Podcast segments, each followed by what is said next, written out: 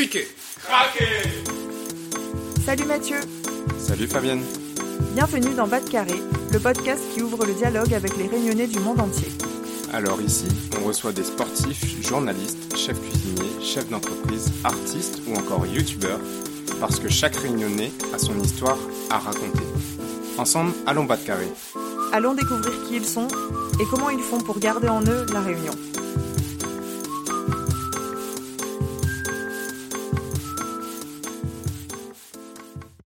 Salut Fabienne Salut Mathieu, comment il est? Au top J'ai été très heureux de voir que l'épisode spécial volontariat a plu à nos auditeurs. On a exploré un nouveau format et donc c'est toujours très chouette de savoir que tout ce qu'on essaie est toujours très bien accueilli. Oui, on se plaît vraiment à essayer de nouvelles choses et cette série de 5 épisodes est le fruit de plusieurs mois de travail. Alors on compte sur vous pour aller écouter l'épisode de la semaine dernière, si c'est pas déjà fait. Vous allez faire un joli voyage que vous pourrez renouveler ensuite chaque mois. Bon Mathieu, cette semaine, retour à nos épisodes plus classiques. Qui accueille-t-on aujourd'hui? Alors aujourd'hui, nous avons le plaisir d'accueillir Adèle Waro, une jeune réunionnaise de 20 ans qui fait actuellement ses études à Sciences Po Paris. Comme vous le savez sûrement, la situation des étudiants français est de plus en plus précaire, notamment depuis la crise Covid et la suppression des APL pour une bonne partie d'entre eux. Avec cet épisode, nous avions envie de donner la parole aux étudiants réunionnais partis poursuivre leurs rêves en France hexagonale. Adèle est un très bon cas d'école puisque juste après son bac et à même pas 18 ans, elle a quitté notre île pour intégrer Sciences Po Paris sur le campus de Reims. Avec elle, nous ferons le point sur la jungle de l'orientation et verrons les difficultés des lycéens du fait du manque d'informations et des inégalités entre lycées publics et privés. Vous comprendrez mieux les problèmes d'adaptation dont souffrent nos jeunes étudiants quand ils arrivent en France, et nous parlerons aussi de l'association de la Réunion aux grandes écoles, créée par Adèle pour encourager et accompagner les lycéens dans leurs orientations et leurs études, et ainsi réduire l'inégalité des chances entre étudiants réunionnais et étudiants français de l'Hexagone. J'espère que cet épisode vous plaira et je vous souhaite une bonne écoute. Bonne écoute, vous toutes Bonjour Adèle, bienvenue sur Carré. Bonjour Ça fait super longtemps en fait qu'on a envie de faire un épisode euh, avec euh, des étudiants et donc je suis hyper heureux aujourd'hui de t'accueillir pour qu'on puisse bah, connaître un peu plus ton parcours à toi et aussi qu'on connaisse l'association que tu, que tu as montée qui du coup permettra de faire le lien avec les autres étudiants réunionnais. Est-ce que tu pourrais te présenter, s'il te plaît, pour nos auditeurs? Oui, bien sûr. Bah, déjà, merci de m'avoir invité. Je t'en prie. Donc, je m'appelle Adèle, Adèle Waro. Euh, j'ai 20 ans et je viens de La Réunion. Donc, en fait, j'ai vécu donc, toute ma vie à Sainte-Suzanne. Euh, je suis ensuite allée à Saint-Denis pour aller au lycée et, euh, ensuite euh, j'avais envie d'entrer de, d'entrer à Sciences Po. Donc c'était un petit peu mon rêve, j'avais l'impression que c'était impossible d'y entrer. Et j'ai pu y entrer justement il y a trois ans, donc à Sciences Po Paris. Donc voilà, maintenant ça fait trois ans que je suis étudiante dans cette école. Et aujourd'hui, où est-ce que tu vis?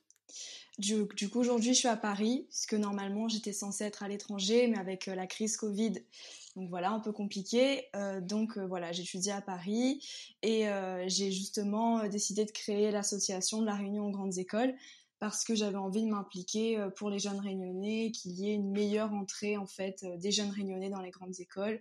Et donc voilà, l'aventure a commencé il y a trois ans. D'accord. En fait, nous, on voulait faire un épisode avec un, étudiant ou une étudiante réunionnaise, justement parce qu'il y a plein de sujets euh, qui, qui vous concernent, euh, qui sont peut-être pas assez mis en avant. Euh, le choix de l'orientation, l'égalité des chances, la vie en France hexagonale, le départ, etc. et même la place des étudiants au sein de la société, donc que ce soit en France ou, même à La Réunion. donc je ne sais pas si on fera le tour de tous ces sujets, mais hum, c'est pour moi, c'est important qu'on essaie de, les aborder, qu'on prenne au travers de ton parcours à toi euh, bah, ce, que, tu as vécu. Parce que moi, j'ai encore en tête mes années d'études, mais ça commence à remonter un peu. Hein. Le bac, c'était il y a 10 ans. et, donc, euh, et donc, voilà, je suis content de, de, pouvoir échanger euh, avec toi autour de ces sujets mais on va commencer en douceur. on, va, on, va, y aller euh, tranquillement et on va, on va parler un peu de ton enfance, si tu es d'accord. on a l'habitude de faire ça avec nos invités. Sauf que d'habitude, nos invités, ils sont un peu plus âgés que, que toi. Donc, c'est intéressant aussi de voir ton enfance à toi d'il y a pas si longtemps au final. et quand j'entends enfance, ben, on, verra du coup ta primaire, ton collège, ton lycée. donc, est-ce que tu peux nous dire, tu, as dit que tu, que tu avais grandi à Sainte-Suzanne, tu as fait tes, mmh. écoles aussi à Sainte-Suzanne? Oui, c'est ça. En fait, euh, j'ai vraiment grandi dans l'Est de la Réunion. Donc, en fait, en plus dans un cocon familial, hein, un peu comme euh, tous les créoles en général. Donc, j'ai vécu à Sainte-Suzanne avec euh, la maison de mon papy et de ma mamie juste à côté de la maison de ma tati, qui était elle-même juste à côté de chez moi. Donc, je vraiment, je vivais dans ce cocon familial. Donc, j'ai fait mon école primaire donc à Quartier Français à Sainte-Suzanne. Ensuite, j'ai été au collège à Saint-André. Donc en fait, on peut considérer que pour moi, Sainte-Suzanne et Saint-André, c'est tout à côté. Donc euh, voilà, je vivais à Sainte-Suzanne et à la fois à Saint-André.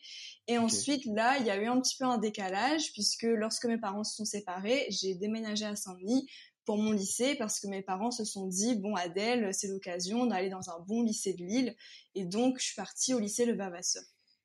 Donc voilà. Et sachant que même si ça n'a pas l'air d'une grande mobilité, ça a déjà été un petit peu un changement pour moi, puisque je suis passée d'un univers à un autre et on se rend pas compte, mais euh, passer d'un collège à Saint-André à le, lycée, enfin, le Vavasseur, qui est un lycée privé, ben, ça faisait déjà un petit peu un choc quand même. En tout cas, je me sentais vraiment en décalage lorsque j'étais arrivée en seconde.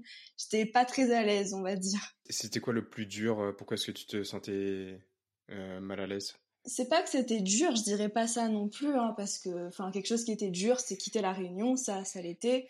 Non, c'était juste qu'à Saint-André, c'était vraiment un environnement euh, très créolisé, très créole, et là, tout d'un coup, euh, je suis entrée dans un monde un peu plus élitiste, où il y avait peut-être, bah, il faut être honnête, un peu plus de métropolitains aussi, et donc, euh, ça faisait bizarre, c'était à la fois un choc culturel, et d'un côté, des fois, je me sentais pas forcément je dirais pas intégré, mais pas pareil que les autres en fait. Et euh, je me disais, euh, enfin comme quoi on se rend pas compte, mais à la Réunion, y a, on passe vraiment d'univers à un autre en changeant de ville ou en changeant de quartier.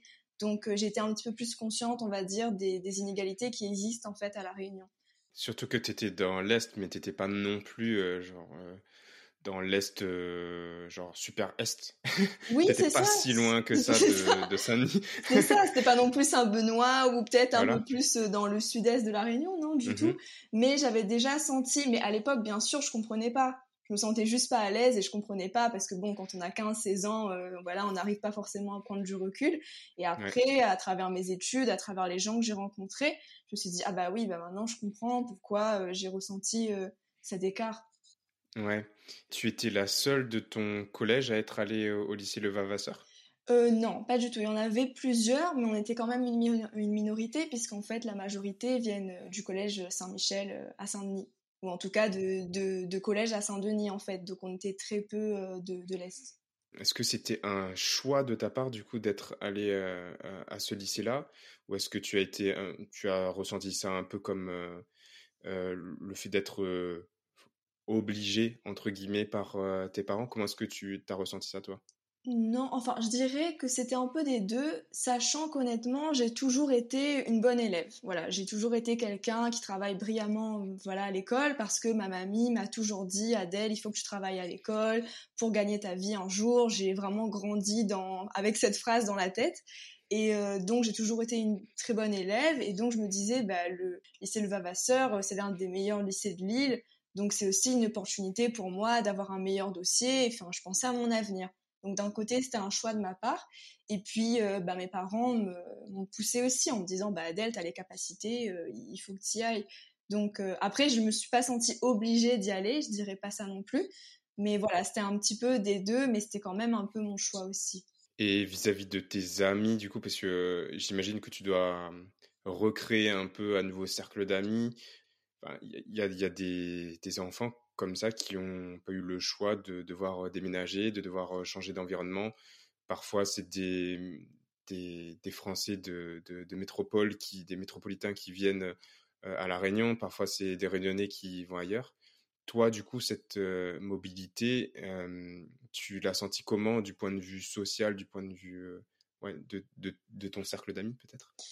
Alors après, euh, moi, il y a eu quelques variantes parce que j'étais, euh, j'étais jeune, 15-16 ans, j'avais pas beaucoup confiance en moi. Et puis euh, d'autres faits de ma vie faisaient qu'à cet instant-là, je me sentais pas non plus, j'étais pas au top de ma forme, je dirais. Donc, je l'ai assez mal vécu pour être honnête. Alors après, je me suis adaptée, je me suis fait des amis, euh, mais voilà, mais mon année de seconde, euh, c'était pas l'une des meilleures années de ma vie. Si on me demande de revivre euh, une année, ce sera pas l'année de seconde. mais après, j'ai réussi à m'intégrer, ça s'est très bien passé. mais voilà, mais c'est pour ça que lorsque je suis partie en France après, j'avais un petit doute au début en me disant ah est-ce que je vais être capable, comme je l'ai fait au lycée, de me recréer un cercle d'amis? Et étonnamment, j'en ai été plus capable à ce moment-là parce que j'avais plus confiance en moi et parce que euh, ça allait beaucoup mieux. Donc euh, voilà, c'était quand même euh, ça, ça dépend en fait de, de, plein de choses aussi, de notre environnement familial, de comment on vit certaines choses, notre confiance en soi. Mais oui, c'est vrai que changer d'environnement, c'est changer aussi de cercle d'amis et, et, de milieu social en fait tout court, je dirais. Et est-ce que tu considères que faire ce lycée, ça t'a ouvert des portes? Euh, Alors je dirais oui, avec, un, avec euh, des grandes majuscules, parce que euh, lorsque j'ai dû faire mon dossier pour Sciences Po, ben, j'avais, j'avais écrit lycée Le Vavasseur. Et étant connu comme l'un des meilleurs lycées de Lille, ça m'a permis. Donc déjà, il faut savoir que j'ai pas passé l'écrit parce que mon dossier avait été enfin j'avais été exemptée d'écrit justement parce que je venais de ce lycée. Donc ah euh, au, final, euh, oui. Donc j'avais j'avais eu la possibilité de ne pas passer d'écrit pour passer directement l'oral, sachant que beaucoup de Réunionnais qui venaient de lycées privés de la Réunion ont aussi été exemptés. Donc, et c'est là qu'on voit que c'est un peu contradictoire parce que d'un côté, c'est une sorte de discrimination positive. Donc, Sciences Po nous permet de ne pas passer de, de concours écrits parce que bah, généralement, je pense que c'est un peu un petit quota de réunionnais, il faut être honnête. Mais d'un autre côté, on vient quand même de lycées privés, donc ça ne concerne quand même euh, qu'une fine partie de, tous les lycées de Lille. Bon, après aujourd'hui, ça a changé puisqu'il y a les conventions d'éducation prioritaire avec euh, certains lycées de la Réunion et Sciences Po. Mais, euh, voilà, il y avait eu justement le, fait de venir du lycée Le Vavasseur m'a aidé justement à, à entrer à Sciences Po, si je peux dire ça comme ça. Comment ça se passe en fait euh, aujourd'hui l'orientation à, quel moment est-ce que euh, un étudiant, un lycéen euh, doit se poser et se dire bah, je réfléchis à la suite de mes études ou, pas d'études forcément, je ne sais pas, mais à, quel moment ça entre en ligne de compte dans le parcours? Alors en fait, ça vient dès le début de la seconde alors ça dépend. Si on a de la chance, si on a un bon professeur principal qui nous parle d'orientation très rapidement, on commence à se poser des questions. Mais le souci, c'est qu'en fait, euh, ce, parcours-là du lycéen, il se fait tout seul, il se fait individuellement parce que même si déjà ça dépend de l'implication du professeur principal, parce qu'il n'est pas obligé de parler d'orientation avec euh, ses élèves, et même s'il en parle, il n'est pas forcément le mieux formé à orienter les lycéens. Et, euh, le, souci, c'est qu'on constate à La Réunion, c'est que généralement, euh, il n'y a pas du tout de conseiller d'orientation. Ou euh, quand je vois le cas de ma sœur qui a trois ans de moins que moi, donc qui est en terminale actuellement, et ben quand on veut voir le conseiller d'orientation, ben soit il n'est pas là, soit tous les rendez-vous sont pris, donc il n'y a plus de place. Donc en fait, le lycéen ou l'étudiant, euh, il, est tout seul, il n'a pas d'accompagnement euh, spécifique pour ça, il n'y a pas forcément de personnel formé pour ça. Et je pense en particulier euh, au lycée à La Réunion parce qu'il y a vraiment ce manque d'informations. Pour prendre mon cas, j'étais quand même dans un très bon lycée de Lille, j'ai entendu parler de Sciences Po qu'à la fin de l'année de première, ce qui peut paraître un peu tard, parce que bon, c'est vrai qu'il faut pas tout comparer, mais quand on voit euh, par exemple des certains lycées à Paris, ils sont constants que, enfin, ils sont euh, conscients que Sciences Po ça existe depuis euh, le collège, voire depuis la seconde.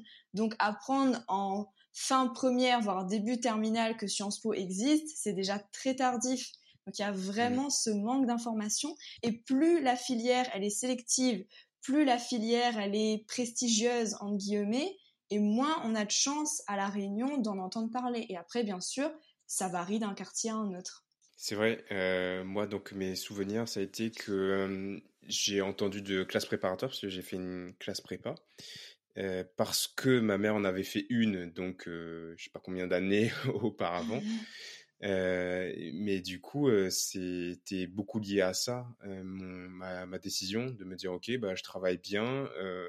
On dirait que la suite logique, ça va être ça. Mais en termes de métier et tout, je, enfin, je, je sais pas concrètement ça, ça veut dire quoi de, de, ce métier, qu'est-ce qu'il signifie. et donc, c'est lié à ses études, mais, mais en, vrai de vrai, le, le métier, je le, je le connais pas, quoi. Toi, toi tu, tu, tu, voyais comment les choses quand... Déjà, comment est-ce que tu as découvert Sciences Po? Et ensuite, pourquoi est-ce que tu as choisi Sciences Po? C'est très bien ce que tu viens de dire parce que enfin, je me rends compte que le choix de la filière dépend aussi des parents. Est-ce que les parents vont pousser leur marmaille à, à faire euh, certaines filières? Est-ce qu'ils sont euh, informés de certaines filières? Donc ça dépend d'une famille à une autre. Euh, moi, j'avais eu un, coup de chance un peu parce que lors d'un cours, je me souviens, c'était un cours d'économie de SES e en première. comme par hasard, notre prof de SES e qui nous parle de Sciences Po. Et, euh, et donc je me dis ah ben c'est intéressant. Euh, moi j'avais pas envie de faire médecine. Donc comme je te dis comme je te disais j'étais une bonne élève. Donc euh, mes parents me disaient Adèle fais médecine. Adèle fais avocate mais est-ce que est-ce que il n'y a pas la moitié des élèves de Le Vavasseur qui font médecine après? Bah, peut-être. Alors beaucoup médecine, beaucoup kiné que je vois de d'anciens élèves que je connais. Effectivement, oui, ce, ce genre d'études, soit scientifiques, soit beaucoup de droit aussi, ou des prépas aussi, comme tu disais. Et moi, j'avais pas envie de faire tout ça. Déjà, j'avais, je n'étais pas passée en, en filière scientifique, j'étais pas en S parce que je, je ne voulais pas, ça me plaisait pas je voulais passer en, ES, donc on m'avait laissé, mais c'était déjà une déception pour mes parents. Ils disaient ah ben t'as les, capacités, il faudrait que tu ailles en filière scientifique. Et justement, lorsque j'ai vu Sciences Po, le fait que c'était euh, ouvert aux sciences sociales, qu'on parlait à la fois d'histoire, d'économie, que c'était euh, pluridisciplinaire et, euh, et, que ça me permettait de pas choisir un métier fixe maintenant, je me suis dit mais c'est parfait pour moi. Et c'est vraiment devenu ben, un objectif, presque un rêve pour moi. Et toute mon année de terminale, ça a été la préparation de ma mobilité en fait parce que enfin j'avais euh, comme objectif Sciences Po mais j'avais aussi euh, d'autres plans comme la Sorbonne ou des doubles licences etc et c'était vraiment une année je dirais assez compliquée parce qu'il y a à la fois la préparation académique donc il fallait que je prépare Sciences Po etc il y avait aussi la préparation avec mes parents donc de comment mes parents ils vivaient le fait que j'allais partir et ça, c'est un Et t'avais le bac aussi, non? Et il y avait le bac aussi, effectivement. Faut pas oublier. Ça, c'est le côté académique, tu vois, c'est ça va avec le côté académique, etc. Mais c'était aussi émotionnellement, et je pense pour beaucoup de jeunes réunionnais, des jeunes qui sont en terminale et qui ont décidé par choix ou par contrainte, parce que des fois on n'a pas le choix, la filière elle n'existe pas à la Réunion, donc de quitter la Réunion, ben, c'est aussi dur à vivre quelquefois avec les parents qui, qui ont du mal à accepter ça. Ok. Quand on a préparé l'enregistrement ensemble, tu m'avais dit que tu pensais que Sciences Po, c'était impossible pour toi. Mmh Pourquoi? Bah, J'avais un petit peu, euh, on, appelle ça l'autocensure. C'est le fait de, se dire à soi-même que c'est impossible, qu'il y a trop de contraintes. Et, euh, et, moi, ça venait principalement du fait que je me disais, bah, déjà, je fais pas de prépa. Euh, je suis pas à Paris, j'ai pas payé une prépa pour euh, parce que c'est un concours quand même hein, avec 10% euh, d'admis. Je me suis dit mais comment je vais faire? Euh, J'ai pas accès à tous les livres qu'il faut, j'ai peut-être pas accès à toute l'information qu'il faut. Je viens pas non plus peut-être d'un milieu culturel ou enfin voilà ou familial où tout le monde a fait des grandes écoles. donc voilà c'est et puis le fait de venir de la Réunion, d'être aussi loin, ça m'a donné l'impression que peut-être impossible, le mot était un peu fort, mais que c'était compliqué en tout cas d'y accéder parce que j'avais pas toute l'information, parce que Paris c'est quand même à 11 000 kilomètres et euh, et puis voilà euh, les barrières sociales aussi un petit peu culturelles qu'il y a autour du fait euh, qu'on vient de la Réunion. Et donc tout ça c'était dans ma tête et, et en plus il y a, y a, le fait de partir aussi, parce qu'il faut décider de, de quitter la Réunion aussi qui, qui va avec. Et ils te disaient quoi tes profs par rapport à tes capacités, par rapport à, ce concours? Euh, mes profs, j'avais pas de soucis, ils savaient que j'en étais capable, ils m'ont encouragé, ils m'ont aidé. Euh, c'était plutôt avec mes parents que c'était compliqué parce que j'avais j'ai l'impression qu'ils avaient aussi cette vision que c'était pas forcément possible, en tout cas que c'était difficile. Donc voilà, avec mes professeurs, c'était justement les professeurs étaient, mais j'ai eu de la chance de trouver des profs qui voulaient m'encourager. Mais après, en même temps, c'est moi qui suis allée vers les profs. C'est pas les profs qui m'ont dit ah bah Adèle, on va t'aider pour ça. Donc voilà, et c'est là qu'on voit encore que le choix de l'orientation, souvent, ça reste un, un parcours un peu solitaire, le, parcours du lycéen. Et ce que tu as dit aussi, c'est qui était intéressant, je trouvais, c'était que, hum, en gros, tu as choisi aussi ce parcours parce que c'était un parcours assez généraliste qui te permettait d'ouvrir, euh, tu euh, des, portes euh, et donc avoir le choix dans, dans ton métier, etc. pour, pour la suite. moi aussi, ça a été mon cas quand j'ai choisi de faire une prépa HEC. C'était parce que derrière, je pensais que j'allais avoir le choix parmi, parmi, les métiers. Donc, je m'accordais un peu, entre guillemets, du temps de réflexion, de maturation pour trouver mon métier. Aujourd'hui, tes, camarades de, peut-être du collège qui sont pas qui n'ont pas fait le même lycée que toi, ils en sont où? Est-ce qu'il y en a qui sont arrivés aussi aux grandes écoles? Alors, pas forcément. non, pas forcément. beaucoup ont décidé de rester à La Réunion, donc de faire des licences à l'université de, La Réunion. Et la majorité d'entre eux, ils sont un petit peu bah, dans cette peur de partir parce qu'ils ils sont restés presque deux ans, trois ans à La Réunion.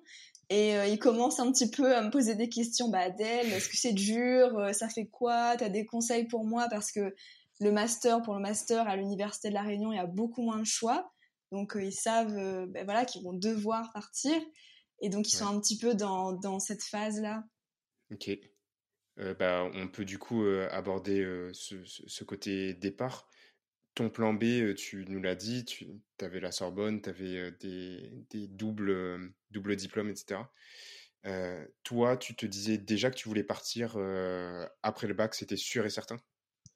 Oui, c'était sûr, en tout cas presque sûr. Après, j'avais quand même quelques choix de prépa à la Réunion, mais euh, heureusement ou malheureusement, je ne sais pas, j'avais ce, ce mythe dans la tête qu'on a souvent que euh, qu'il faut partir pour être meilleur, qu'il faut partir parce que ça fait partie de la vie, que quand on est un jeune réunionnais, il faut se former ailleurs. C'est euh, voilà ce mythe qu'en fait en France il y a tout. Et j'étais vraiment là-dedans, j'étais dans ce milieu-là, et je pense les camarades autour aussi à Saint-Denis sont un petit peu dans cette vision. Donc euh, oui, j'étais quasi certaine euh, qu'il fallait que je parte. Et en plus, comme j'avais des choix assez ambitieux et que j'avais cette envie de grande école, que j'avais cette envie de voilà faire des filières quand même assez sélectives, bah, du coup voilà le, forcément le, la volonté de partir, elle, elle est arrivée très rapidement. Et toi, tu étais l'aîné de ta famille? Oui, alors. C'est ça, exactement. Alors, l'aîné, dans, mais vraiment dans tous les sens du terme, parce que je suis à la fois l'aîné de ma famille, donc j'ai euh, une petite sœur et un petit frère, mais je suis aussi l'aîné de toutes les petites cousines et les petits cousins. C'est-à-dire que je suis la première petite fille à être partie en métropole. Alors, quand je suis partie, c'était vraiment le déchirement total. donc, euh, oui, c'était aussi quelque chose pour ma famille, ouais. Est-ce que autour de toi, tu avais déjà des gens qui étaient partis, tu connaissais des personnes qui étaient parties, qui jouaient ce rôle que toi tu joues maintenant pour euh, rassurer, entre guillemets, euh, euh, tes, anciens camarades? Alors, pas du tout, non. Vraiment, ben, j'avais pas de grands cousins, de grandes cousines. alors, j'avais les, les, histoires de mes tatis, mes tontons qui étaient partis en métropole ou de ma mère. Mais voilà, ça, ça datait déjà un petit peu. Donc non, j'avais pas euh, des exemples de mobilité comme ça et c'est pour ça que ça me faisait un peu peur quand même parce que c'était vraiment euh, enfin voilà, un choix fort en plus hein, et assez difficile surtout pour mes grands-parents de voir leur petite fille partir comme ça euh, alors que j'avais même pas 18 ans, j'avais 17 ans et demi quand j'étais quand je suis partie. Donc oui, ça a été un choix très dur mais en même temps, j'étais sûre de moi et de ce que je voulais faire après. Qu'est-ce que tu as ressenti quand tu as su que tu étais prise à Sciences Po? Bah, D'abord, euh, j'étais émue. Je me suis dit, je l'ai fait, euh, c'est incroyable. Vraiment, c'était. Euh, non, c'est franchement, franchement l'un des plus beaux jours de ma vie. Je me suis dit, j'y suis arrivée. Donc, déjà. Comment tu as appris la, nouvelle? Ça, ça marche comment? c'est un peu, alors pas un mail, mais si c'était un mail en fait qui disait que les résultats étaient tombés. On devait cliquer sur un lien pour voir en fait si on était pris ou pas. Donc voilà, donc j'attendais le mail. Exactement. Et, euh, et, là, quand j'ai vu la réponse, les nerfs ont lâché, mais vraiment les nerfs ont lâché. J'ai pleuré de joie en fait. Mais du coup, euh, enfin le, les vacances qui sont arrivées après, parce que j'ai eu la réponse en juin. Euh, donc les vacances de juin, juillet, août, bah pareil au niveau de ma famille c'était tendu. Ma mère elle savait que je partais, donc c'était une relation un petit peu particulière. C'était euh, donc voilà, c'était à la fois une bonne nouvelle, mais très tendue au niveau de ma famille parce que voilà, le, départ était, euh, ça y est, le départ était tracé, euh, c'était sûr là. Où est-ce que tu as atterri? Donc tu, tu nous as dit que tu étais à Sciences Po Paris, mais tu n'es pas sur le campus parisien. Oui, alors c'est un peu compliqué, mais en gros, Sciences Po Paris a décidé de délocaliser certains de ses campus, donc dans sept villes de France. Donc en fait, les deux premières années de, de licence, on, les, on peut choisir l'un de ces campus. Et moi, j'avais choisi le campus de Reims parce que j'avais choisi le programme Europe-Afrique. Donc, j'ai passé deux ans à Reims, ou plutôt un an et demi, parce qu'il y a le Covid qui est arrivé euh, lors de ma deuxième année euh, euh, d'étudiante. Donc voilà, j'ai passé un an et demi à Reims dans un environnement très international. Donc j'ai eu une mobilité très très particulière et je me suis posé beaucoup de questions au niveau de mon identité parce que il y avait énormément de personnes. Il y avait des Français, mais il y avait aussi des Anglais, des Espagnols. Comme j'étais dans le programme Europe-Afrique, il y avait aussi euh, des gens qui venaient d'Afrique de l'Ouest, d'Afrique de l'Est. Et donc très vite, je me suis posé la question, mais euh, c'est quoi être réunionnaise? Et alors, c'est quoi être réunionnaise? Alors au début, j'étais un petit peu confuse parce que je me suis rendu compte que euh, j'avais euh, certaines, enfin certains points communs avec les Africains, que vraiment il y avait sur certains points où on se comprenait, parce que, enfin quand on quitte un peu la Réunion, qu'on arrive en France, on a un peu un syndrome de l'immigré quand même. On sent un petit peu que c'est une sorte de migration. Donc j'étais un peu dans, voilà, je m'entendais très bien avec eux, mais d'un autre, d'un autre côté, je me sentais aussi française. Donc j'étais vraiment dans un milieu entre les gens qui étaient déjà français sur place et les gens euh, qui, qui venaient d'Afrique. Et je me posais la question, ah mais oui, est-ce que je suis plutôt proche de ce camp-là ou de ce camp-là? Et en fait, la question, elle est que non. Je suis juste réunionnaise, c'est une identité particulière, je suis créole, c'est une langue particulière. Et, qu'au final, c'est là que je me suis rendu compte qu'il y a vraiment ce côté multiculturel à la Réunion, puisque on est capable de comprendre différentes cultures et de s'adapter à plusieurs communautés. Et là, je l'avais vraiment vu durant ces deux années à Reims, où, où vraiment, enfin, il faut le dire, les gens, ils ont tendance à traîner un petit peu entre communautés, à, en fait, à, à, traîner avec les gens qui, qui les ressemblent, alors que moi, ben, j'avais cette faculté à, justement euh, traîner un petit peu avec euh, tout le monde, en tout cas tout type de personnes, je dirais. Donc mmh. euh, voilà, la réponse c'est que être réunionnais, c'est pas comparable à, d'autres identités. Ouais, c'est une identité à part entière. Parce que je partage aussi ton, ton expérience quand je suis arrivé à Marseille j'ai tout de suite été plus proche euh, de personnes issues de minorités, de, de la mmh. diversité, ou même pas, tu vois, mais juste de personnes plus de couleur. Mmh. Et, et c'est vrai que tu as quand même ce côté assez communautaire. Euh, ça se voit beaucoup dans les grandes villes, que tu as des quartiers où c'est bah, des communautés, communautés asiatiques, communautés nord-africaines, communautés maghrébines, etc. Et ça, euh, je, moi, j'en avais pas conscience euh, vraiment avant d'arriver, euh, tu vois, en France. toi, est-ce que tu connaissais la France avant de, avant de, de venir y vivre?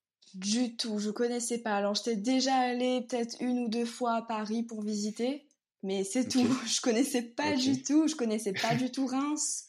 Je savais même pas de quelle couleur était la ville pour dire voilà pour dire les choses un peu comme ça. Mais euh, non, je connaissais pas du tout et ça fait encore plus peur parce que c'est un milieu qu'on connaît pas, totalement étranger. Euh, je connaissais personne. J'étais dans une grande école, donc j'avais un peu la pression. Je me disais hum, est-ce que je me est-ce que je mérite ma place ici? Donc oui, les, les, six premiers mois ont été très difficiles pour être honnête. Ok. Et Reims justement, ça c'est assez particulier parce que c'est une grande ville, oui et non, tu vois, au niveau de, de la France. Mais c'est pas forcément trop connu à la Réunion. Enfin, on, ne connaît pas grand monde, pas, pas, beaucoup de Réunionnais, moi autour de moi, qui sont allés à Reims, tu vois. Mmh. Donc, toi, est-ce que tu étais seul quand tu y es allé? C'était quoi tes a priori aussi sur ta ville? Tu avais peur de quoi? Alors déjà, j'avais un petit peu peur, bah, comme tout étudiant, hein, du logement est-ce que j'allais me retrouver dans un bon logement ou pas? Donc euh, j'étais venue m'installer avec ma mère pour et justement on était rassurés lorsque j'avais trouvé euh, finalement un logement là-bas. Ben, les a priori, euh, je pense que j'avais peur justement de pas assez m'intégrer et d'être vraiment à part dans l'école aussi que et que la ville soit un petit peu trop paumée aussi. J'avais un petit peu euh, ces peurs-là. Mais bon, j'avais pas non plus trop d'a priori sur la ville, parce que je me suis pas posé de questions. Je me suis dit, bon, euh, j'irai et puis, et puis je verrai à, quoi ça ressemble. Pourquoi est-ce que c'est compliqué quand on est réunionnais de trouver un logement en France? Je dirais que euh, ben, c'est parce qu'on n'est pas sur place, on n'a pas forcément le, le réseau, on n'a pas forcément. Alors, après, c'est vrai qu'aujourd'hui, avec Internet, c'est beaucoup mieux. On a accès à beaucoup plus d'informations. Il y a des groupes Facebook, il y a le Bon Coin, etc. C'est vrai. Mais on n'est pas sûr. C'est vraiment, nous, c'est vraiment quand on est allé sur place que là, on a pu se renseigner. Il y a aussi un petit peu du bouche à oreille. Ah, ben, il y a une nouvelle résidence universitaire qui s'est ouverte, etc. qu'on n'a pas forcément lorsqu'on vient de la Réunion. Donc, euh, voilà, le fait de ne pas être sur place. Et je pense que c'est comme ça pas que pour le logement, mais enfin, je sais pas si c'est comparable, mais quelqu'un qui veut trouver du travail à la Réunion aussi, qui veut rentrer à la Réunion, un Réunionnais qui veut retourner au pays, ben, il fait face au même problème. Le fait qu'il soit pas à la Réunion sur place pour chercher un emploi, qu'il n'y ait pas de bouche-oreille, qu'il soit pas là au niveau local, ben, ça le freine un petit peu aussi à, revenir à la Réunion. Ben, là, c'est pareil pour le logement. Euh, pour le logement euh, d'un étudiant qui veut travailler, enfin qui veut étudier à Paris, à Nantes ou dans n'importe quelle autre ville en France. Euh, je me demandais comment est-ce que, vu que tu es l'aîné, que tu es donc la première à partir de toute ta grande famille, euh, et tes parents et ta famille donc t'envoient à Reims, en France. Euh, comment est-ce que toi tu es perçu du point de vue de ta famille? Euh, ben, Je dirais qu'ils sont fiers de moi parce qu'ils avaient justement cette peur, euh, ben voilà, ils ont cette image que la France c'est dur, que il faut, parce que c'est vrai, il faut, il faut s'en sortir tout seul, il faut vivre tout seul, il faut faire ses courses tout seul, il faut, il faut être indépendant. Donc non, je pense qu'aujourd'hui ils sont fiers de moi, de mon parcours, euh, voilà, du fait que j'ai réussi. Après, certes, c'est dur, je suis plus avec eux quotidiennement comme je l'étais avant. Mais euh, non, je pense qu'aujourd'hui, ils sont fiers de moi et ils espèrent que je retournerai à La Réunion un jour. voilà, c'est ça leur plus grand espoir. Mais euh, mm. non, ils sont, je pense, très fiers. C'est vrai que toi, tu t'es quand même mis beaucoup de difficultés par ton ambition. moi, j'avais la chance de faire ma prépa à Saint-Denis, à Belle-Pierre. Donc j'ai eu deux ans où j'ai pu apprendre aussi, parce que moi je viens du, du, du sud. j'ai eu un appart donc à Saint-Denis pour pas avoir à faire les trajets. Mmh donc j'ai deux ans où j'apprends à vivre seul en petit adulte. et en même temps, il y a les parents qui sont là pour rentrer le week-end, ramener les linges sales, euh, ramener deux trois barquettes euh, en remontant à Saint-Denis après, tu vois. Euh, toi, tu as dû tout affronter d'un coup, à la fois le changement d'univers, le changement de statut social, tu passes de, de ouais, de, de, un peu de l'enfance au monde adulte parce que maintenant c'est toi mmh. qui prends tes responsabilités, c'est toi qui fais tes choix, etc. Tu changes de, de pays presque, tu voyages à 10 000 km. comment est-ce que tu as affronté ces, ces, challenges les uns après les autres et c'était quoi le plus dur pour toi? Alors, grande question qui va suivre avec une grande réponse, je pense. pour commencer, le plus dur, c'était le fait de quitter ma famille. Donc d'abord, grand choc émotionnel. donc voilà, réaliser que ah bah ça y est, là maintenant, je suis vraiment toute seule. Il va falloir que je m'en sorte. Euh, mais au tout, au tout, début, ça allait parce que quand on arrive au début de l'année, on est au mois de septembre, il fait encore beau. Et puis moi, c'était tout nouveau, tout beau. Je, je, rencontrais de nouvelles personnes dans un nouveau campus. J'avais réalisé mon rêve. Donc euh, au début, tout était encore un petit peu enjolivé, mais j'étais très très triste de, de, quitter ma famille. Donc euh, ce que je faisais, c'est que je les appelais beaucoup au début, vraiment. Enfin, en tout cas, je donnais beaucoup de nouvelles. Euh, donc ça m'a aidé justement à avoir des conseils de leur part, de garder ce lien-là. Et, euh, et puis après, j'ai pris mon courage à deux mains et puis j'avais pas le choix.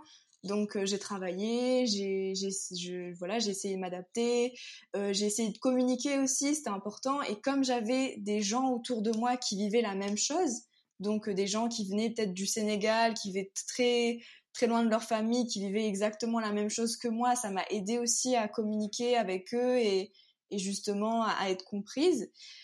Euh, ensuite, ce qui a été dur, je dirais, c'est le travail, parce que entre la terminale et la nouvelle école dans laquelle j'entrais, c'était pas du tout la même charge de travail et c'était pas du tout la même méthode. Donc euh, vraiment, plus le semestre passait, plus il y avait de travail. Et puis, il y a aussi un changement que tu as oublié, c'est aussi le changement de température. et, euh, et, donc, c'est vrai. c'est ça, il faisait froid. Donc, la, la, période d'examen arrivait. Et puis, il y avait de moins en moins de soleil. Donc, euh, et en fait, je sais pas ce qui m'est arrivé, mais j'ai eu un, un, une réalisation durant le mois de novembre. durant le mois de novembre, tous les étudiants sont déprimés parce que euh, dans un mois, c'est les, c'est les partiels, il euh, y a plus de soleil, c'est le début de l'hiver. Et là, je me suis dit non. Alors là, moi, je vais pas, euh, je vais pas commencer à déprimer comme tout le monde. Ça fait trois mois que je suis là, je m'en suis sortie et je me suis relevée. J'ai, j'ai travaillé. Je me suis dit bon, ok, il y a pas de soleil, mais il faut que je reste ancrée. Et en fait, j'ai découvert à quel point c'est important de rester ancré dans, dans, sa culture et dans ce qu'on est et d'avoir confiance en soi. Et c'est vraiment ça qui, qui m'a aidé à me relever au mois de novembre. Et, et j'ai travaillé deux fois plus, j'ai communiqué deux fois plus, j'ai été honnête envers moi-même euh, et, voilà, et puis j'ai réussi euh, mes premiers examens en décembre. Mais voilà, mais il y a eu, je, je sais pas pourquoi, hein, peut-être parce que le mois de novembre c'est le bord du gouffre, je sais pas trop pourquoi. mais voilà, j'ai eu cette réalisation en me disant, ben non, il faut pas que mon humeur soit impactée par la température, il faut que je m'adapte et euh, et ensuite ça s'est très bien passé.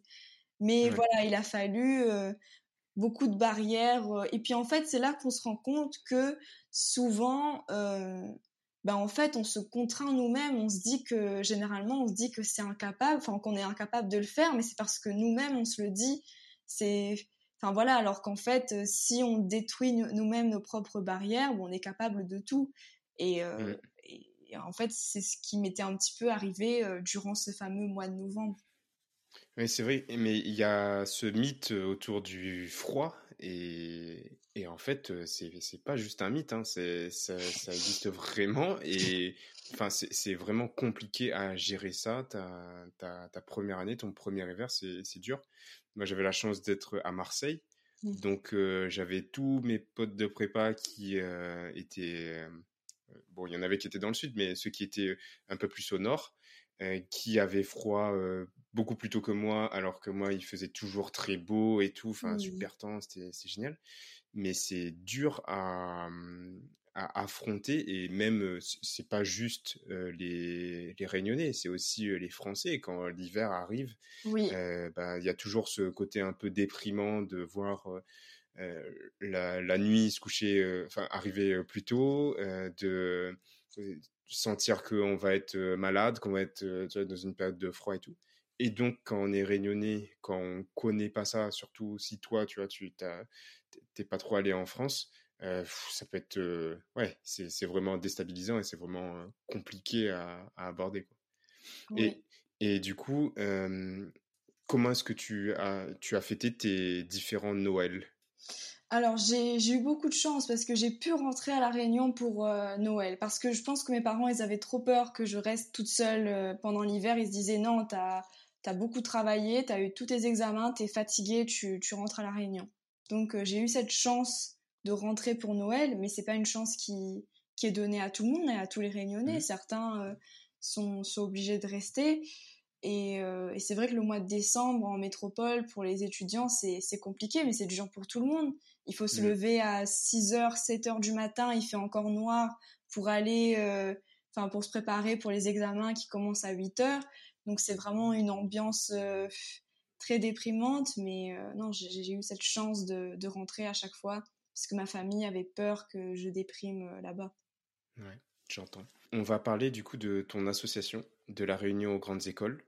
Euh, pourquoi est-ce que tu l'as créée? Est-ce que tu peux nous raconter l'histoire de, de, cette association? Oui, alors en fait, euh, durant mes premiers mois à Reims, euh, j'ai rencontré quelqu'un qui était impliqué dans une association, euh, parce qu'en fait, il faut savoir qu'à Sciences Po, il y a beaucoup d'associations sur le campus, donc on nous présente ces associations-là et on peut choisir euh, dans quel assaut on veut, euh, on veut justement s'impliquer. Et, et, donc un jour, je suis à la bibliothèque, je vois cette personne et je lui dis ah bah écoute, j'ai entendu parler de ton association, est-ce que tu voudrais bien m'en parler un petit peu? Et donc il me parle de son association, donc il faut savoir que lui venait du Pays Basque, donc euh, le Pays Basque, pour ceux qui savent pas, c'est une région très rurale dans le sud de la France. Et, euh, donc il me dit que lui, dans son parcours, euh, il avait cette impression que entrer dans les grandes écoles c'était compliqué parce qu'il venait du Pays Basque et que et que justement il avait rencontré quelqu'un qui avait créé une association qui s'appelait du Pays Basque aux grandes écoles. Et cette association, elle servait justement à favoriser l'entrée des des jeunes basques dans les grandes écoles parce qu'il y avait ce constat que c'était compliqué, qu'il y avait beaucoup de contraintes. Et cette personne-là avait aussi constaté que le peu de diplômés qui arrivaient à entrer dans ces grandes écoles ne revenaient pas au Pays Basque. Et moi, en entendant ça, je me suis dit, mais mais la Réunion, on a exactement les mêmes problématiques, mais sauf que nous, on a 10 000 kilomètres de plus. et en fait, il m'explique que cette association-là avait eu tellement de succès, de succès au sein de, de, la métropole qu'en fait, ça avait été euh, dupliqué dans plusieurs régions et ça a donné une boucle nationale qui s'appelle Des territoires aux grandes écoles. Et en l'entendant, je me suis dit, bah écoute, moi, je vais créer de la Réunion aux grandes écoles qui est devenue la première branche ultramarine de cette association. Donc en fait, ce qu'on veut faire, c'est d'abord un objectif d'égalité des chances. Donc on veut lutter contre le manque d'informations, contre l'autocensure qu'il y a lorsqu'on est euh, un jeune à la Réunion. Donc en faisant en sorte que euh, le lycéen réunionnais il puisse mieux accéder aux grandes écoles. Donc ce qu'on fait, c'est qu'on intervient dans les lycées, on donne des conseils et on, parraine en fait euh, les lycéens, donc euh, mais, vraiment de façon individualisée.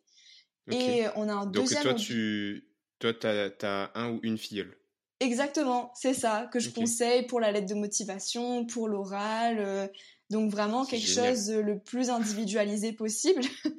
donc voilà, pour que ce soit parce que c'est bien d'intervenir en lycée, mais généralement c'est pas assez. C'est déjà bien, ça démocratise, ça donne de l'information, mais si on suit pas le lycéen après, Bon, malheureusement, euh, c'est pas si efficace que ça. Et on a un deuxième objectif aussi, c'est le développement de la Réunion.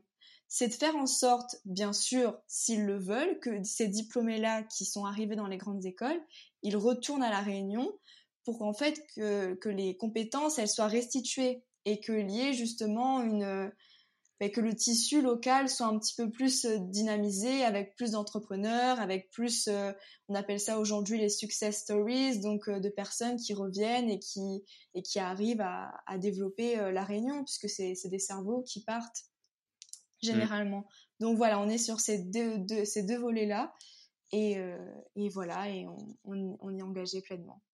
moi, ça, ça me parle beaucoup, notamment le côté tu vois, du fait de parrainer euh, des, des, jeunes, c'est aussi pour leur montrer qu'il y, a, bah, y a des personnes euh, qui, qui étaient à leur place il y a quelque temps, qui ont réussi. et donc, si toi, Adèle, tu as réussi à aller à Sciences Po, d'autres peuvent aussi le faire. Et donc, de sentir et de savoir que tu as quelqu'un qui est juste un tout petit peu plus vieux, qui a deux ans ou trois ans de plus, qui du coup connaît tes, problématiques à toi au quotidien euh, euh, de terminale ou de, première, ça c'est beaucoup plus impactant, c'est beaucoup plus puissant que d'avoir un prof principal qui dit des choses un peu vagues à tout un ensemble de classes ou de même pas avoir de conseiller d'orientation présent. Et ça, c'est hyper fort. Et du coup, est-ce que tu pourrais nous présenter bah, l'un de ces filleuls que tu as eu l'occasion d'accompagner et ce qu'il est devenu ou ce qu'il voudrait faire par la suite? Alors, pour les filleuls de cette année, on attend encore les réponses puisque le parcours sup est en cours. Mais ben, je pense à l'année dernière, donc une filleule que j'ai pu accompagner, on a été très fiers de, son parcours. Elle s'appelle Gwenaëlle. Et c'est un, un, très beau parcours parce qu'elle vient du chaudron et elle a réussi à intégrer euh, Sciences Po Paris. Donc là, aujourd'hui, elle est étudiante en première année. Donc en plus, elle est sur Paris, donc euh, quand on peut se voir, on se voit régulièrement. Donc c'est pas juste un parrainage pour l'année de terminale, c'est aussi un accompagnement après, euh, durant les années d'études. Et c'est pour ça qu'on a l'ambition de créer un dispositif de bourse, parce qu'on veut vraiment accompagner l'étudiant en grande école dans la, plus grande globalité possible. Donc aujourd'hui, ça se passe très bien. Et justement, on est très fiers d'elle parce qu'elle, pour le coup, c'est vraiment une mobilité sociale et un exemple, bah, vraiment un exemple pour la Réunion aussi, je pense, hein, le fait que ce soit possible d'entrer à Sciences Po pour, pour les lycéens de la Réunion. Aujourd'hui, vous êtes vous êtes combien et comment est-ce que les auditeurs pourraient euh, vous aider euh, dans, dans votre mission? Alors, euh, on est à peu près une quinzaine de membres actifs, mais on est une trentaine d'adhérents, donc une petite équipe, mais bien soudée, bien solide. Ben, écoutez, comment nous aider déjà en nous écoutant? Voilà, déjà on est des étudiants, on a besoin d'être écoutés, on a besoin d'avoir une voix et en parlant de nous aussi, puisqu'on a besoin de, se faire entendre. Et euh, la dernière chose, je dirais, c'est qu'on a besoin de, de, soutien pour créer justement ce dispositif de bourse grande école qui n'est pas, qui n'a pas vocation à devenir euh, comme les bourses départementales ou régionales, mais c'est vraiment un mini dispositif de bourse pour ne serait-ce que 5 ou 10 étudiants réunionnais par promo qui iraient dans les grandes écoles, c'est déjà beaucoup. Et euh, on se rend compte que, enfin, une vie d'étudiant, c'est cher, surtout pour un étudiant réunionnais. Il faut le logement, il faut les frais de mobilité, il faut les frais de nourriture, il faut les frais de l'école aussi, et quelquefois, en plus des frais de scolarité, il faut payer les livres, etc. Donc, euh, nous, on a vraiment l'ambition d'accompagner l'étudiant euh, dans sa plus grande globalité possible. Et on aimerait aussi justement euh, créer des, modalités de retour pour euh, les diplômés qui, euh, qui souhaiteraient rentrer à la Réunion. Donc si parmi les auditeurs, vous êtes sensible à la cause de la jeunesse en mobilité, ou non, la jeunesse réunionnaise en général, mais écoutez, on, voilà, on est prêt à, à vous écouter et à vous intégrer dans notre équipe. Maintenant, j'ai envie de parler un petit peu du futur de ton futur. Mmh je, je, me pose des questions sur la jeunesse et sur comment est-ce que elle voit son avenir. Toi, tu, tu, te dis quoi là si, si je te dis comment est-ce que tu vois ton futur dans 10 ans, par exemple? Alors, moi, c'est assez particulier parce que je suis quasi sûre de la voie que je vais emprunter. Je sais que ça va être la fonction publique. Donc voilà, j'ai enfin voilà, j'ai envie de passer ces concours-là. J'hésite encore un petit peu, mais c'est quasi sûr, je, je, dirais. Mais je suis un petit peu dans un dilemme parce que d'un côté, ben voilà, j'ai encore cette ambition de viser haut, et d'un autre, je me dis bon, certes, c'est bien la haute fonction publique, mais comment je fais si j'ai envie de rentrer à la Réunion? Donc voilà, j'ai toujours encore un petit peu ce, ce Pourquoi? C'est quoi le, le, lien entre haute fonction publique et, et retour à la Réunion? Généralement c'est très compliqué parce que euh, quand on est pris dans des administrations centrales ou, ou quand on est euh, voilà quand on devient par exemple directeur d'hôpital on peut pas forcément choisir la région dans laquelle on travaille. Et généralement c'est centralisé à Paris. Donc euh, voilà c'est c'est un, un, petit peu ça qui, qui, me trotte la tête je dirais. Mais voilà et du coup c'est quoi tes c'est quoi tes, tes possibilités? C'est de faire un choix dès maintenant pour te dire est-ce que est-ce que tu prends une orientation différente pour pouvoir rentrer à, la Réunion plus, plus rapidement ou tu sais déjà que tu vas aller vers la haute fonction publique et donc du coup tu, tu tires une croix sur, sur un retour bientôt? En fait, je me dis que je vais tenter la haute fonction publique quand même, que je vais passer les concours, mais c'est juste que j'arrive pas à visualiser dans ma carrière quand est-ce que je vais rentrer. Donc, euh, est-ce que ce sera 10 ans, 15 ans, 20 ans après? Alors, j'espère pas 20 ans après quand même, mais parce que ça, mais voilà, c'est c'est c'est plutôt ça. Euh, pour la filière, je suis quasi sûre. Pour le retour, je suis quasi sûre, mais je suis pas certaine de quand le retour va arriver. Et c'est plutôt ça en fait qui qui me rend hésitante. Parce que tu sais déjà que toi, tu as envie de rentrer? Bah, parce qu'en fait, dans le parcours de ma vie, je dirais, de, mais aussi de mes proches et de ce que ma famille m'a apporté, de ce qu'on m'a appris, je me vois mal euh, rester toute ma vie à Paris et ne pas participer au fait que euh, au développement de la Réunion, au bien-être des Réunionnais, enfin ne pas apporter tout ce que j'ai appris ici, voire à l'étranger, à la Réunion, euh, oui, dans, dans, le sens que j'apporte à ma vie et à ce que je voudrais faire, à mes valeurs, ça, ça ne correspond pas trop non plus. Je, je me dirais quand même, ah, j'ai peut-être manqué quelque chose ou j'aurais peut-être pu me rendre utile en, en faisant ça. Donc là, c'est vraiment aussi une question d'éthique, presque de morale en fait, et voilà, de, de quel sens je donne à ma vie aussi un peu. À t'entendre, j'ai l'impression que tu es redevable envers euh, la Réunion de d'être aujourd'hui où tu es. Est-ce que c'est vrai? Est-ce que c'est juste une impression que j'ai? Non, c'est vrai, c'est vrai, parce que c'est qui je suis, c'est... voilà, on, ne renie pas d'où on vient, hein. sinon c'est un peu compliqué dans la vie de tous les jours, on dirait, de, se renier à moitié. Mais oui, c'est ma famille, enfin ce que je suis, mon identité. je suis réunionnaise, j'en suis pleinement consciente.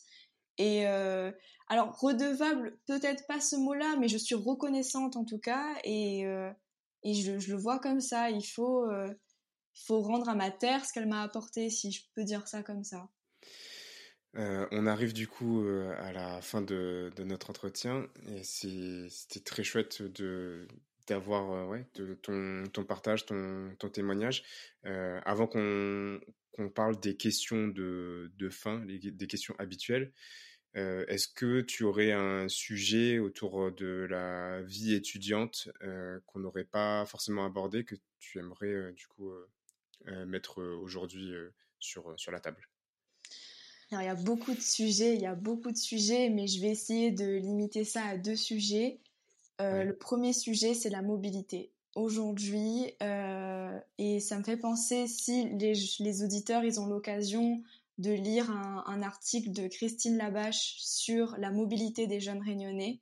Lisez-le, c'est très intéressant parce que on voit un petit peu comment les différentes générations réunionnaises ont vécu leur mobilité en métropole. Et aujourd'hui, je pense que c'est quelque chose qui, qui est à repenser. Comment on le voit, comment on présente le départ vers la France aujourd'hui? Est-ce qu'on présente ça un peu comme un mythe ou est-ce qu'on il faut, et c'est ce qu'on fait avec l'association, on dit les réalités quand même sur le départ en France, le fait qu'il peut y avoir du racisme, la différence de température, tous ces éléments-là qu'on ne présente pas forcément lorsqu'on parle de, la métropole, etc. Et puis, euh, puis voilà, il y a ces aides à la mobilité, mais est-ce qu'il y a ces aides pour rentrer aussi, pour ceux qui, le souhaitent? Donc voilà, déjà, cette invitation à repenser la mobilité aujourd'hui, de comment on la voit, de comment on voit aussi euh, les crises d'identité euh, lorsqu'on part. Donc ça, c'est le premier sujet. Et la deuxième sujet, le deuxième sujet pour les étudiants, c'est, je dirais, euh, la solidarité et la lutte contre la précarité. Donc, qu'est-ce qu'on fait aujourd'hui pour les étudiants réunionnais en métropole qui sont isolés, qui sont confinés, qui et qui vivent au, jour le jour? Qu'est-ce qu'on fait concrètement pour que il y ait cette solidarité réunionnaise, que ce soit par des associations ou par des aides euh, institutionnelles aussi. Donc euh, voilà, j'invite aussi euh, les auditeurs à être sensibilisés là-dessus. Parce que toi, au quotidien, comment est-ce que tu te connectes? Comment est-ce que tu fais pour retrouver la réunion? Tu disais que tu, que tu arrivais à, trouver une force en toi, à être ancré pour retrouver ça? Est-ce que tu as, des outils, est-ce que tu as des gens, des associations que tu côtoies qui font que tu arrives à, te sentir accompagné, soutenu ben, c'est principalement familial, hein, le, contact avec la famille, euh, quelquefois des petites photos aussi que j'ai, que je mets dans mon appartement. J'ai le drapeau juste sur ma fenêtre. Hein, voilà, gros, gros drapeau 974. euh, voilà, je l'avoue. Mais euh, sinon, mes proches aussi, hein, certains amis réunionnais avec qui euh, j'échange souvent. mais c'est vrai, alors il y a quand même de plus en plus d'associations réunionnaises en ce moment. Mais, euh, mais voilà, c'est des, associations qu'il faut encore valoriser. Bon, malheureusement, on est en période de crise sanitaire, donc c'est compliqué pour se réunir. Euh, mais, euh, mais voilà, alors malheureusement, les associations réunionnaises, voilà, en ce moment, je peux pas forcément m'y impliquer parce qu'avec la crise sanitaire, il n'y a pas forcément de, de réunions, etc.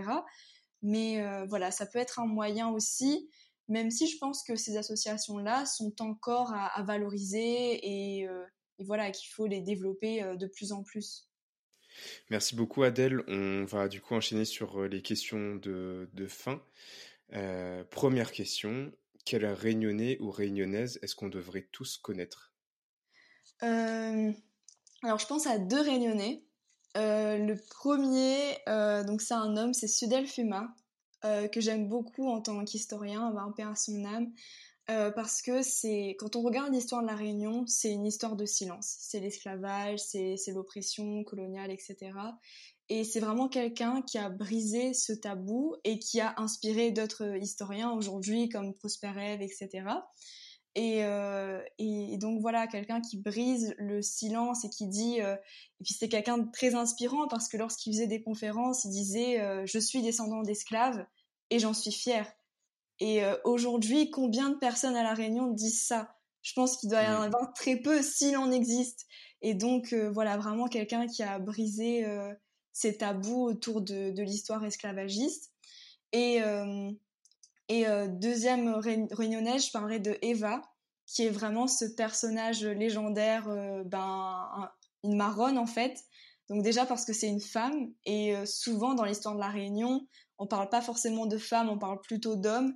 Et donc c'est bien d'avoir euh, voilà cet exemple aussi de, de, femmes. Et je pense aussi à tous les marrons en général qui qui sont un pan de, de l'histoire de la Réunion. C'est important parce que on parle souvent de l'histoire de l'esclavage et, et, en fait de l'histoire du silence, mais on présente pas en fait des résistances comme le fait, euh, comme le, marronnage en fait, le fait de fuir, euh, de fuir l'esclavage. Donc voilà, je mmh. pense que c'est vraiment deux personnalités à connaître. Euh, deuxième question, quel conseil aurait eu besoin d'entendre la jeune Adèle quand elle était en terminale? Euh, Je pense que déjà, enfin c'est vrai que ça fait un peu cliché de dire ça, mais c'est vraiment d'avoir confiance en elle, euh, d'être fière de ses origines et de, rester ancrée. Et, voilà, de ne pas oublier la Réunion, de, et euh, voilà et d'être vraiment euh, en paix avec euh, avec mon identité ce que je suis et, de prendre mon courage à deux mains aussi. Et enfin est-ce qu'il y a une, une, expression créole ou un mot en créole que tu aimes et que tu voudrais nous partager? Oh, alors il y en a beaucoup là vraiment. Déjà j'aime bien dans Win à point bataille parce que pareil c'est un peu l'histoire du silence à la Réunion donc l'histoire du fait que bah oui, euh, quand tout le monde est d'accord, euh, tout va bien. Donc euh, voilà à quel point ça représente l'histoire de la Réunion, le fait que c'était cette histoire de silence aussi. Et il y a une autre expression mais qui me fait un peu rire, c'est fatigue pas mon tété parce que déjà elle, a plusieurs déjà déjà c'est les origines de cette expression qui me plaisent beaucoup. Déjà, ça vient du fait que euh, la place de la mère à la Réunion, c'est vraiment culturellement important et que voilà, c'est la mère qui nourrit son enfant et avant, il n'y avait pas de produits Nestlé, donc il fallait se nourrir comme ça. Donc déjà au niveau de la maternité réunionnaise, c'est voilà, c'est hyper symbolique, hyper important. Euh, dans un deuxième temps, ça veut aussi dire laisse-moi tranquille, voilà, laisse-moi laisse-moi en paix. Et, et ce que j'aime beaucoup, c'est qu'en fait, la langue créole, elle est très imagée elle est toujours en train de faire des métaphores, toujours des métaphores très physiques, donc euh, vraiment une langue vivante et très drôle. Euh, et, voilà, c'est ce qui me plaît aussi avec cette expression. Merci beaucoup Adèle, c'était chouette de t'avoir aujourd'hui sur Bas de Carré et puis on te souhaite euh, bah, une bonne continuation dans tes études et dans ton début de carrière. Et peut-être dans 50 ans, on refera un épisode de Bas de Carré, Carré Gramoun, où là, je te demanderai comment est-ce que tu prépares ta retraite. J'espère. Merci beaucoup à vous de m'avoir invité. Vive Bas de Carré et bonne continuation à vous aussi. Merci beaucoup. On espère que cet épisode vous a plu. Pour nous aider à trouver des invités toujours plus extraordinaires, laissez-nous une note sur Apple Podcast, 5 étoiles de préférence. Et pour ne manquer aucun épisode, suivez-nous sur Instagram à batcarré, bat-du-bas, K-A-R-E. Un grand merci pour votre écoute et on se retrouve dans deux semaines pour un prochain épisode. Allez, on retrouve